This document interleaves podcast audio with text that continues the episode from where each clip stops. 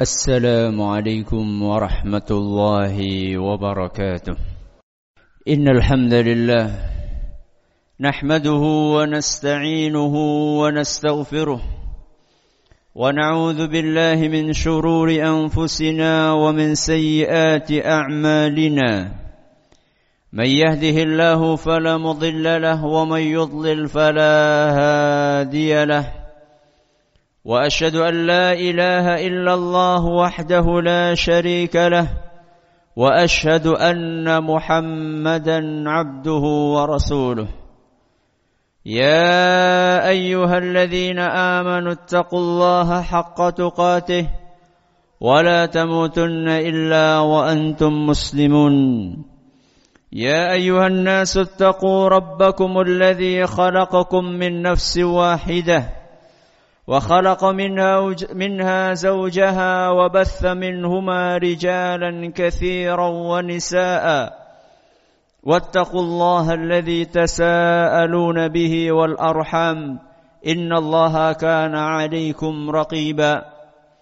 يا أيها الذين آمنوا اتقوا الله وقولوا قولا سديدا. يصلح لكم أعمالكم ويغفر لكم ذنوبكم.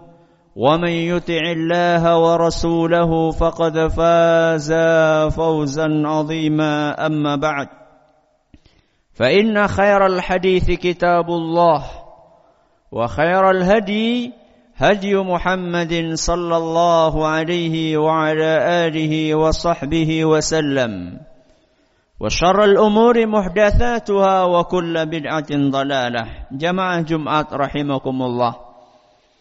Marilah kita tingkatkan ketakwaan kita kepada Allah Subhanahu wa taala dengan ketakwaan yang sebenar-benarnya yaitu dengan mengamalkan apa yang diperintahkan oleh Allah Azza wa Jal dan oleh Rasulnya sallallahu alaihi wasallam serta menjauhi apa yang dilarang oleh Allah Azza wa Jal dan oleh Rasulnya sallallahu alaihi wa ala alihi wa sahbihi wasallam.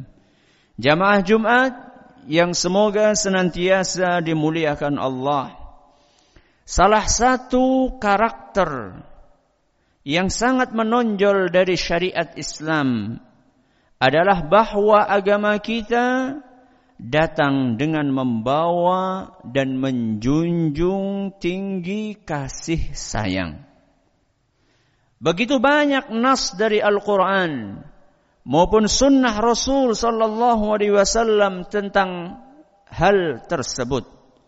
Di antaranya firman Allah Subhanahu wa taala, "Wa ma arsalnaka illa rahmatan lil alamin." Dan kami tidak mengutusmu wahai Muhammad melainkan untuk menjadi rahmat kasih sayang untuk seluruh alam. Al-Quran Surat Al-Anbiya ayat 107.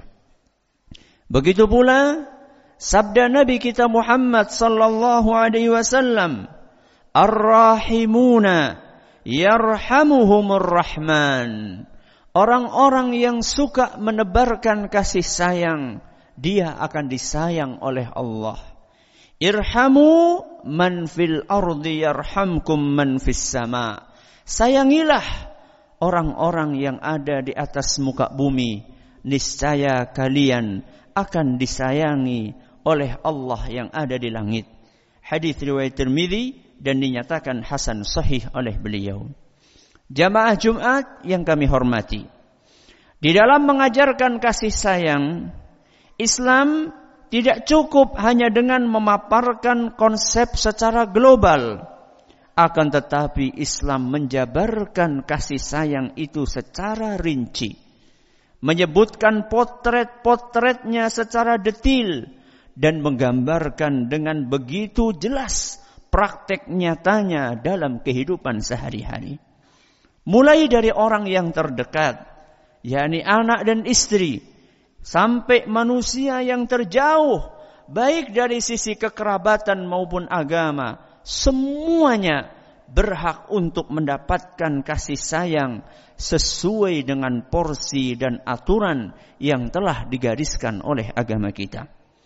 Tidak cukup hanya para manusia yang perlu disayangi, bahkan makhluk lain seperti binatang dan tetumbuhan pun mendapatkan jatah kasih sayang. Jauh hari sebelum orang-orang barat mengkampanyekan kasih sayang terhadap binatang atau mencanangkan program Green Life mengenai kasih sayang terhadap anak. Kiranya kisah yang terjadi di zaman nubuah berikut bisa sedikit menggambarkannya. Abu Hurairah radhiyallahu anhu pernah bertutur, "Qabbala Rasulullah sallallahu alaihi wasallam al-Hasan bin Ali 'indahu al-Aqra ibnu Habis at-Tamimi jalisan." Pada suatu hari, Rasulullah sallallahu alaihi wasallam mencium cucu beliau yaitu Al Hasan bin Ali dan saat itu di samping beliau ada seorang yang bernama Al Aqra bin Habis. Maka begitu melihat Rasulullah SAW mencium cucunya, Al Aqra bin Habis berkomentar, Inna li asharatan minal walad ma qabbaltu minhum ahada. Al-Aqra berkata, aku punya sepuluh anak. Sungguh tidak pernah satupun dari sepuluh anakku yang pernah aku cium.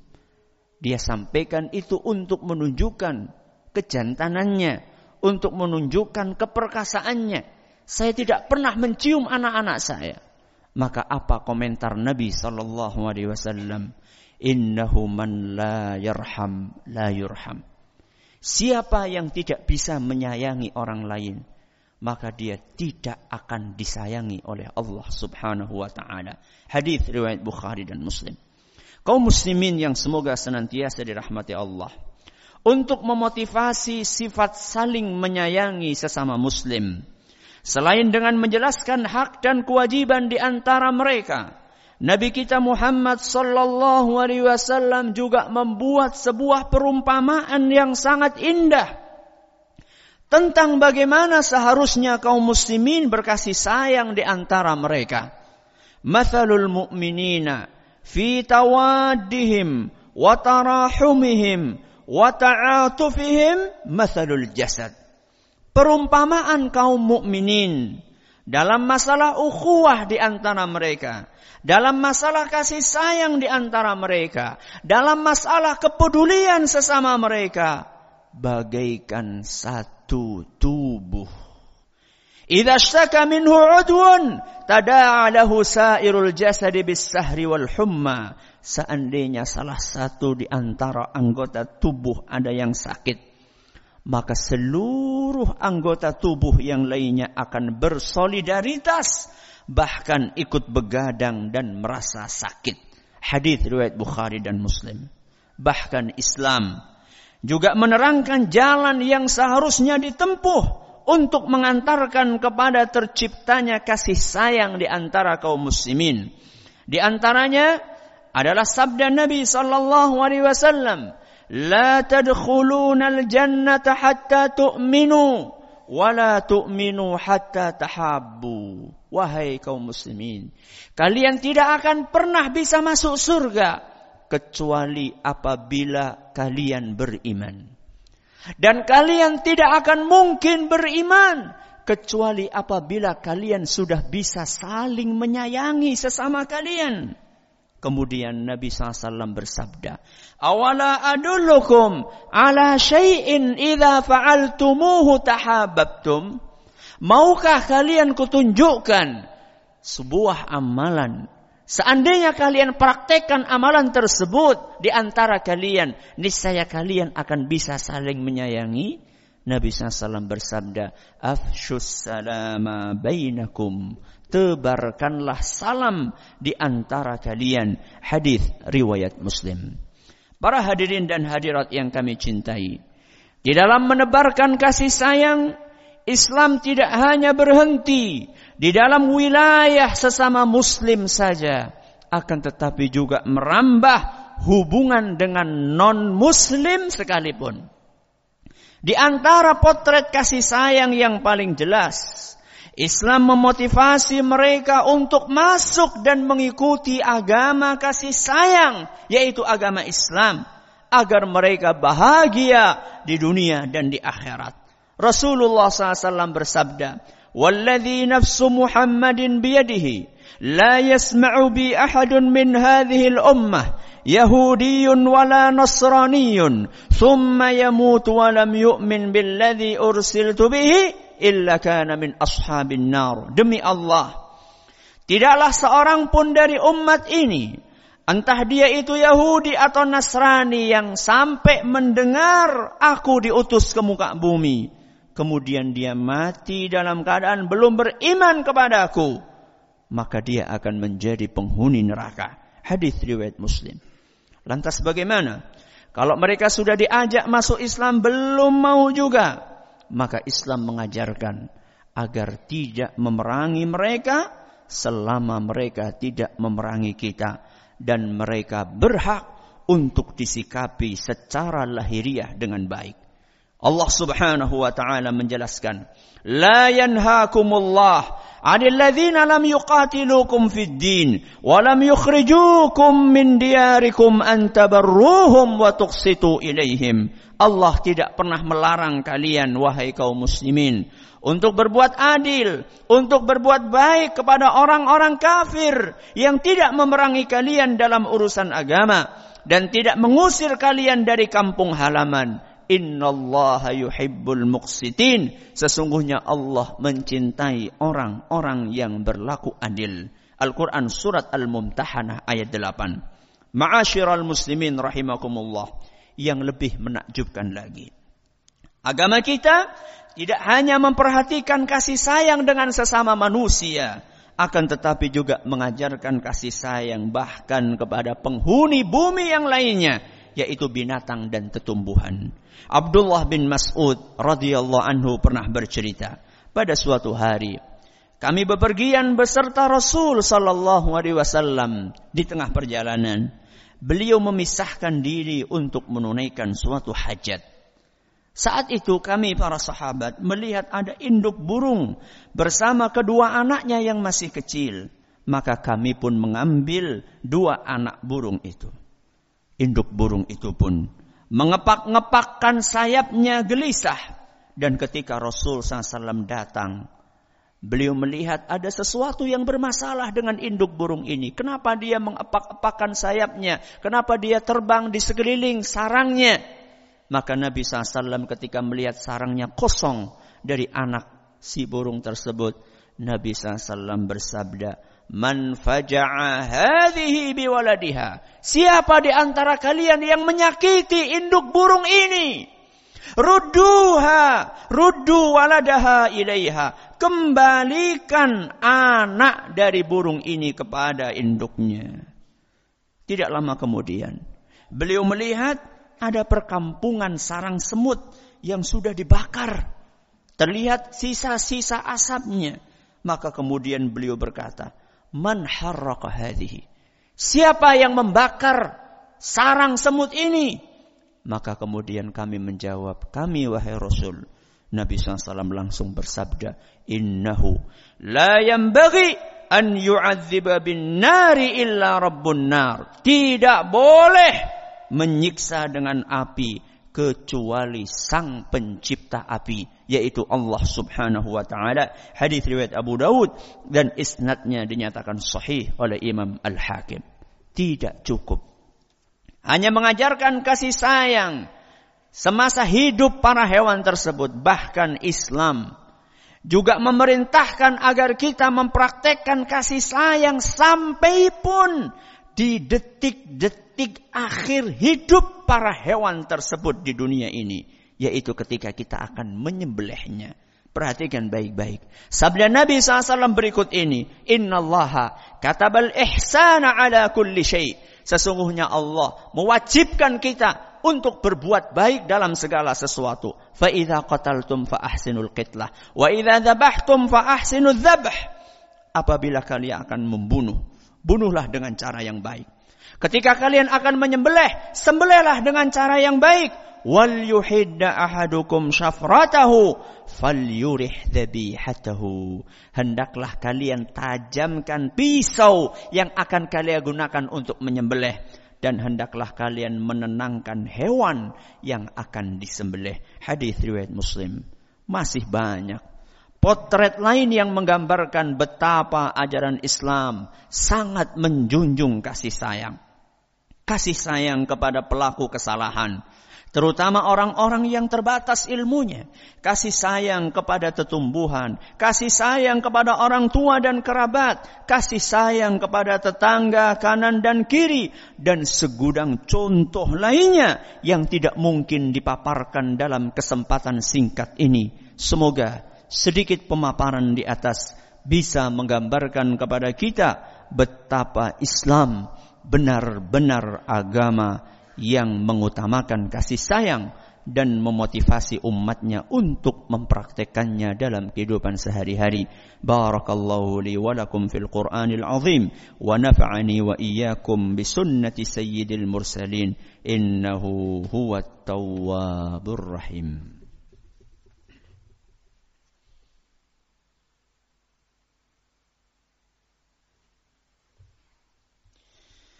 الحمد لله رب الأرباب ومسبب الأسباب وأشهد أن لا إله إلا الله العزيز الوهاب وأشهد أن محمدا عبده ورسوله أفضل من قام بالدعوة والإحتساب صلى الله وسلم وبارك عليه وعلى آله وصحبه أولي البصائر والألباب والتابعين ومن تبعهم بإحسان إلى يوم المآب.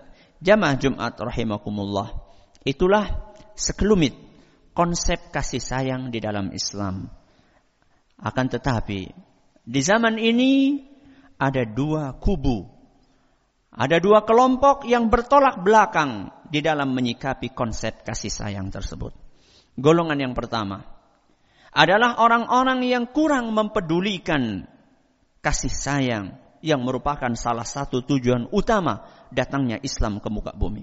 Sedangkan golongan yang kedua adalah golongan yang kebablasan di dalam menerjemahkan kasih sayang. Adapun golongan yang pertama yang tidak mempedulikan kasih sayang adalah mereka yang menampakkan Islam sebagai agama yang garang, sebagai agama yang galak, sebagai agama yang gemar menumpahkan darah tanpa aturan. Setali tiga uang. Ada pula yang menggambarkan kepada umat bahwa muslim yang berpegang teguh dengan ajaran Islam dia harus bermuka sangar, harus bertutur kata pedas, harus tidak ramah, harus enggan menebarkan salam dan seabrek perilaku kurang simpatik lainnya. Ini golongan yang pertama. Golongan yang kedua, kebalikannya adalah orang-orang yang keliru di dalam menafsirkan kasih sayang. Mereka menjadikan kasih sayang sebagai dalih untuk mempertahankan hal-hal yang bertolak belakang dengan Islam. Tidak cukup sampai di situ. Bahkan mereka melontarkan tuduhan miring kepada pihak yang berusaha mengembalikan umat kepada ajaran murni Rasulullah sallallahu alaihi wasallam. Mereka katakan ini kaum yang tidak peduli dengan prinsip kasih sayang. Memang Lembaran sejarah mengatakan setiap kali muncul penyimpangan yang bernuansa ekstrim dan berlebihan, hampir bisa dipastikan akan muncul tandingannya berupa penyimpangan yang bernuansa bermudah-mudahan. Adapun sikap yang benar adalah sikap pertengahan di antara keduanya. Wa kadzalika ja'alnakum ummatan wasata. Demikianlah kami menjadikan kalian umat Islam adalah umat yang pertengahan. Bagaimana menjadi umat yang pertengahan? Sekurang-kurangnya, seorang muslim tertuntut untuk bisa memadukan antara dua hal. Yang pertama adalah tegas di dalam berprinsip. Yang pertama adalah tegas di dalam berprinsip. Dan yang kedua, santun di dalam bersikap. Tegas di dalam prinsip, menggambarkan keteguhannya di dalam memegang ajaran Islam yang benar sedangkan santun di dalam bersikap dan keluasan dalam bermuamalah dengan siapa pun selama masih dalam koridor yang diperbolehkan agama adalah merupakan penjabaran dari kasih sayang kepada sesama insan. Bahkan perilaku simpatik tersebut bisa dimanfaatkan sebagai sarana untuk mendakwahi orang-orang yang menyimpang dari garis-garis lurus tuntunan Rasulullah sallallahu alaihi wasallam. Semoga Allah berkenan mengaruniakan taufiknya kepada kita semua agar termasuk golongan yang pertengahan tersebut. Amin ya mujibas sa'ilin. Hada wa sallu wa sallimu rahimakumullah ala sadiqil amin. Kama amarakum bithalika maulakum rabbul alamin. Faqala subhanah inna allaha wa malaikatahu yusallun ala nabi. Ya ayyuhalladhina amanu sallu alaihi wa sallimu taslima. Allahumma salli ala sayyidina سيدنا محمد وعلى آل سيدنا محمد. كما صليت على سيدنا إبراهيم وعلى آل سيدنا إبراهيم إنك حميد مجيد. اللهم بارك على سيدنا محمد وعلى آل سيدنا محمد. كما باركت على سيدنا إبراهيم وعلى آل سيدنا إبراهيم إنك حميد مجيد. ربنا ظلمنا أنفسنا وإن لم تغفر لنا وترحمنا لنكونن من الخاسرين. ربنا اغفر لنا ولإخواننا الذين سبقونا بالإيمان ولا تجعل في قلوبنا غلا للذين آمنوا. ربنا إنك رؤوف رحيم. ربنا لا تزغ قلوبنا بعد إذ هديتنا وهب لنا من لدنك رحمة إنك أنت الوهاب. اللهم ول علينا خيارنا وقنا شرارنا. اللهم ول علينا خيارنا وقنا شرارنا. اللهم ول علينا خيارنا وقنا شرارنا. ربنا آتنا في الدنيا حسنة وفي الآخرة حسنة وقنا عذاب النار وصلى الله على سيدنا ونبينا محمد وعلى آله وصحبه ومن تبعهم بإحسان ليوم الدين وآخر دعوانا أن الحمد لله رب العالمين. أقم الصلاة.